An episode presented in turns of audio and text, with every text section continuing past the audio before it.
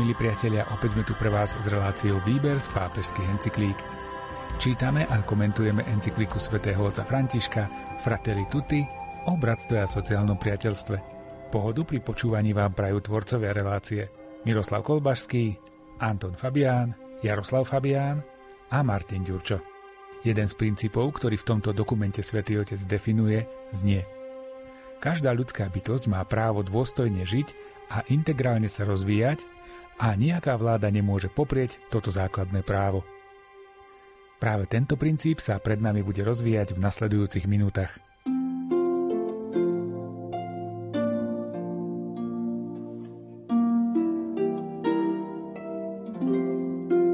Sú spoločnosti, ktoré tento princíp prijímajú čiastočne.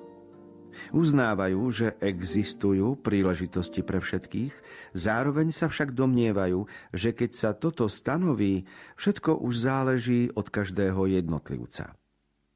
Podľa tejto čiastočnej perspektívy by nemalo zmysel investovať do toho, aby sa ľudia, zostávajúci pozadu, slabší a menej talentovaní, mohli v živote presadiť. Investovať v prospech krehkých osôb – môže nebyť rentabilné, môže znamenať menšiu efektívnosť. Vyžaduje si to prítomný a aktívny štát a inštitúcie občianskej spoločnosti, ktoré idú za hranice slobody mechanizmov účinnosti určitých ekonomických, politických či ideologických systémov, pretože sa skutočne orientujú predovšetkým na osoby a na spoločné dobro.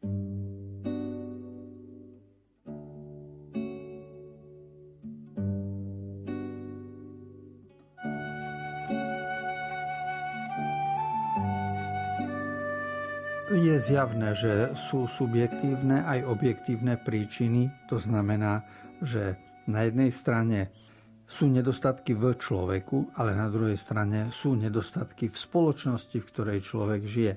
Čiže nikdy nie je nedostatok len v samotnom človeku, len v jeho lenivosti alebo zaostalosti a nikdy nie je problém len v prostredí, ale vždy, je, vždy ide o interakciu v súvislosti medzi prostredím, v ktorom človek žije a jeho vlastnými schopnosťami, možnosťami, zdrojmi, z ktorých vychádza. A tak teda sociálny status človeka nie je jednoduchý a treba brať do úvahy všetky okolnosti, ktoré na to vplývajú. O tom sú dnes veľké pojednania i v sociológii, v psychológii, v sociálnej práci a v posledných storočiach sa to stalo aj predmetom starostlivosti, aj sú zabezpečenia zo strany štátu, nielen jednotlivcov, ako to bolo v minulých storočiach.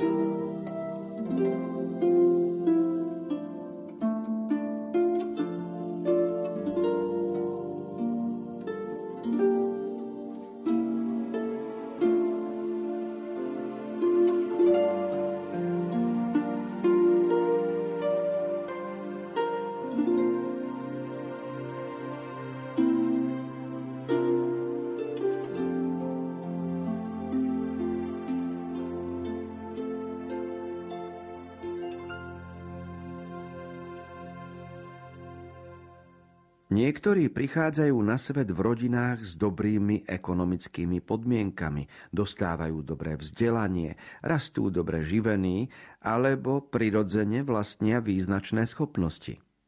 Títo určite nebudú potrebovať aktívny štát a budú žiadať len slobodu. Ale evidentne to isté pravidlo neplatí pre zdravotne handicapovanú osobu, pre toho, kto sa narodil v chudobnom dome – kto vyrástol so vzdelaním nízkej kvality alebo s nedostačujúcimi možnosťami prenáležitú starostlivosť o vlastné choroby. Ak sa spoločnosť riadi primárne kritériami slobody trhu a efektivity, nie je miesta pre týchto ľudí. A bratstvo nebude ničím iným, než len romantickým výrazom. Pápež František vo svojej encyklike o sociálnom bratstve Fratelli Tutti v článku 109 prináša taký zaujímavý pohľad, ktorý sa málo kde uvádza. A síce hovorí o tom, že sociálny štát potrebujú skôr chudobní. Teda tí, ktorým chýba či už nejaké zdravie, alebo ekonomické zázemie, alebo iné skutočnosti. Predsa tí, ktorí sa narodili v, určitých, v určitom bohatstve, majú zázemie, dobré vzdelanie, tak tí nebudú vyžadovať nejaký aktívny štát, ktorý by mal rozličné príspevky, podpory a, a, a starostlivosť a tak ďalej. Tým na tom bude najmenej záležať. O sociálnom štáte budú hovoriť tí, ktorí sú v núdzi, ktorí nejakým spôsobom sú zasiahnutí a prežívajú biedu a toto pozorujeme posledných 100 rokov očividne v spoločnosti. Je to už niečo, čo je mnohokrát skúmané aj štatisticky, vedecky. Niečo, čo prechádza zisťovaním spoločenským a niečo, čo prechádza vyhodnocovaním. A sú to ukazovatele, ktoré jasne napovedajú, ako je svet zatiaľ nespravodlivý.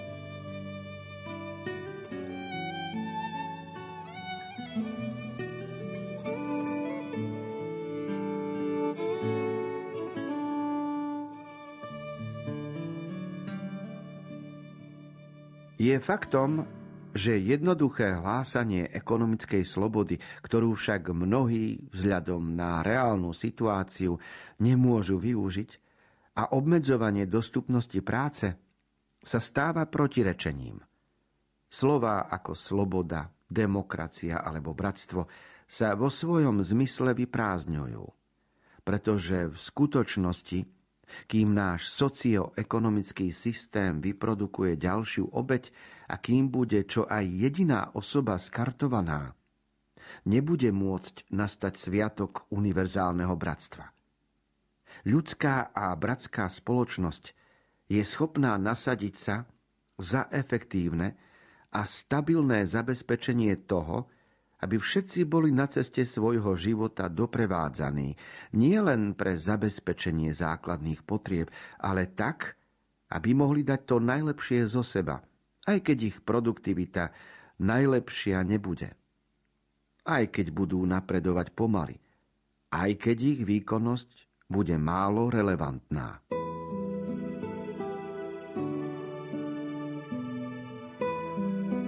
Existujú krásne heslá o bratstve slobody, o podnikavosti, o zabezpečení človeka, ale mnohokrát sú to heslá v zmysle teoretickom, špekulatívnom, v zmysle ideologickom. Iné môže byť realita. A realita sú každodenné záležitosti súvisiace s peniazmi, s možnosťou kúpiť si jedlo, ošatenie, možnosťou ísť na dovolenku alebo správne využiť voľný čas a tak ďalej. A všetci sme svedkami toho, že za posledné storočie, na rozdiel od predchádzajúcich, sa dôležitým ukazovateľom stala práca, možnosť zamestnať sa, možnosť zarobiť si. A toto už nezávisí od jednotlivca, to už súvisí aj s vládou v štáte a s vytváraním podmienok pre ľudí. Preto socioekonomický systém, o ktorom pápež hovorí po svojej encyklike, je veľmi dôležitá skutočnosť tej doby, v ktorej žijeme. Ekonomická sloboda je správna a rozumná, ale nie je absolútna.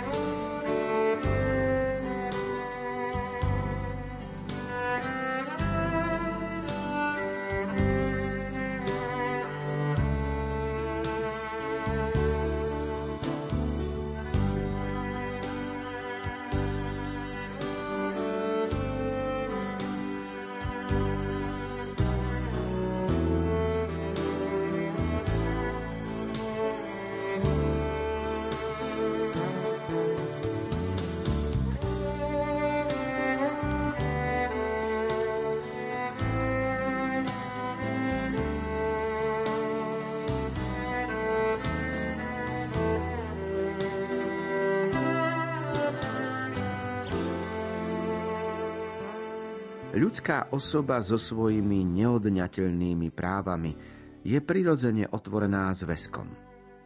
V jej samotnom pôvode prebýva povolanie transcendovať seba samú v stretnutí s druhými.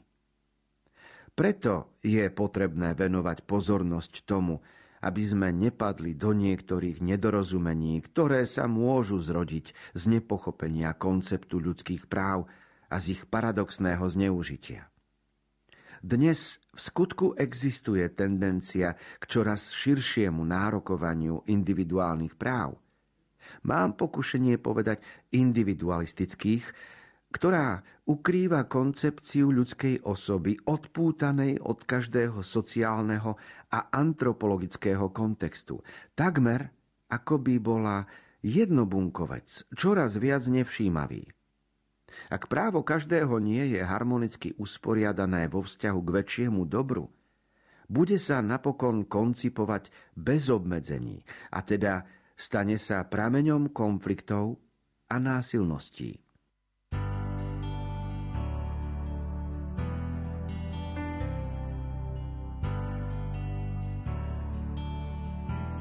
V roku 2014 sa pápež prihováral v Európskom parlamente a tam povedal slova, ktoré potom sa dostali aj do encykliky a síce o tom, že človek nemôže byť individualista v zmysle monáda, teda jedinec sústredený sám na seba a dôležité, aby som sa ja sám mal dobre, lebo toto moje mať sa dobre má byť na to, aby sa iní so mnou a popri mne a popri mojej službe mali dobre. Čiže moje mať sa dobre je správne, táto túžba vo mne je správna, ale na to, aby bola zapojená do širších súvislostí. A ak to tak nie je, tak to potom plodí nové problémy. Preto zdôrazňuje sociálny a antropologický kontext, čiže aj práva človeka s tým súvisia. A to je veľmi dôležité, lebo dnes sa veľa hovorí o individuálnych právach aj o, o základných ľudských právach.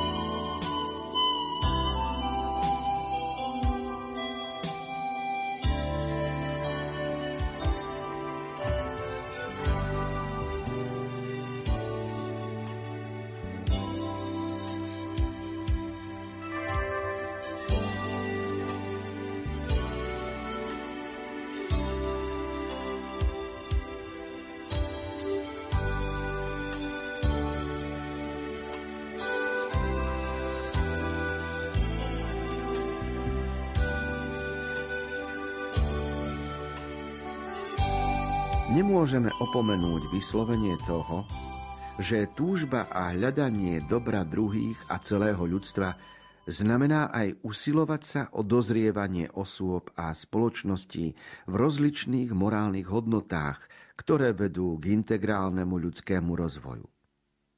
V Novom zákone sa zmienuje ovocie Ducha Svetého, definované gréckým termínom agathosine – označuje pripútanosť k dobru, hľadanie dobra. Ešte viac Je to zaobstarávanie toho, čo má väčšiu hodnotu, čo je lepšie pre druhých, ich dozrievanie, ich rast v zdravom živote, praktizovanie hodnôt a nie len materiálny blahobyt. Existuje podobný latinský výraz benevolencia, teda postoj chcenia dobra druhého. Je to silná túžba po dobre, náklonnosť smerom ku všetkému, čo je dobré a excelentné, ktorá nás pohýňa naplňať život druhých peknými, vznešenými, povzbudzujúcimi vecami.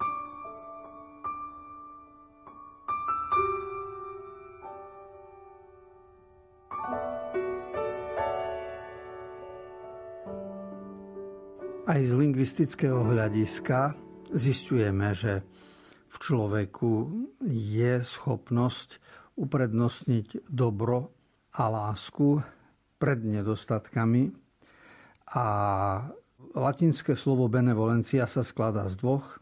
Bene je dobrý a volere je niečo chcieť. Benevolencia je teda taký postoj, že chceme druhému dobro, že mu želáme dobro, že sa usilujeme a vyhľadávame to, čo je dobre pre druhého. Preto aj v Slovenčine má ten výraz e, takýto zmysel byť benevolentný. A podobne je to aj v grečtine, keď sa hovorí agatosine, lebo to je tiež o priputanosti k dobru, o hľadaní dobra. A to sú skutočnosti, ktoré sú hlboko v nás, za ktoré vlastne môžeme byť vďační lebo samozrejme človek postupne by sa mohol zbaviť tohto skoro geneticky daného materiálu, pretože tak, ako nás Pán Boh vymyslel, tak sme naklonení k dobru a máme v sebe túžbu po dobre, hoci je v nás prítomné aj sebectvo a pícha a lenivosť, s ktorými musíme zápasiť. Každý človek je úzol dobra a zla a nedá sa z toho vyslobodiť nejakým jednoduchým úkonom, ale dá sa správne rozlišovať a napredovať.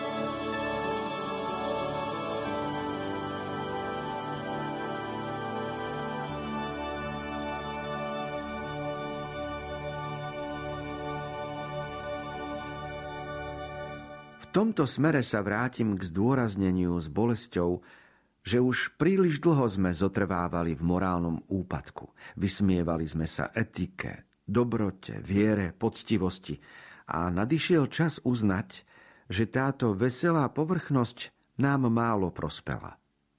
Ničenie všetkých základov spoločenského života nás postaví jedných proti druhým, aby sme bránili svoje záujmy. Obráťme sa k zveľaďovaniu dobra pre nás samotných a pre celé ľudstvo.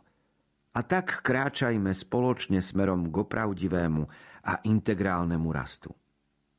Každá spoločnosť potrebuje zabezpečiť odovzdávanie hodnôt, pretože ak sa toto neuskutoční, odovzdajú sa egoizmus, násilie a korupcia vo svojich rozličných podobách, ľahostajnosť a napokon život uzavretý pred každou transcendenciou, obohnaný zákopom individuálnych záujmov.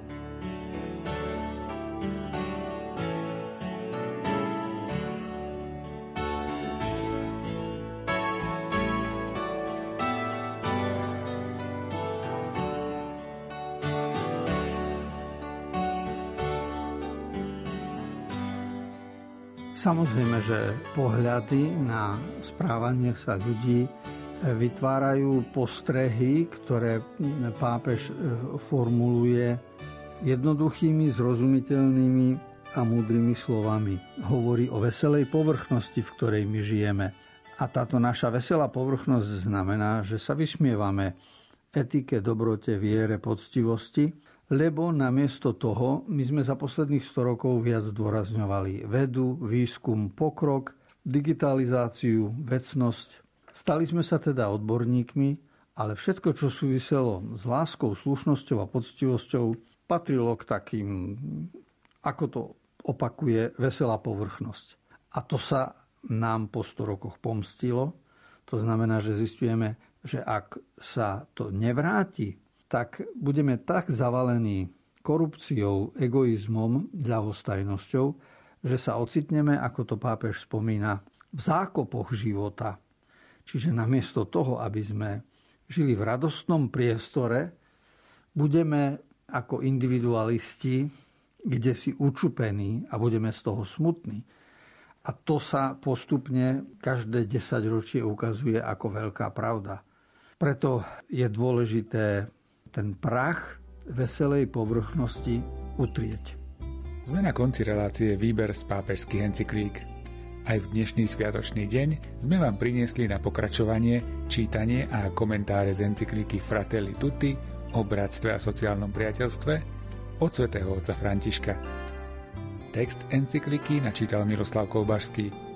Komentáre k textu si pripravil Anton Fabián a na relácii ďalej spolupracovali majster zvuku Jaroslav Fabián a Martin Ďurčo.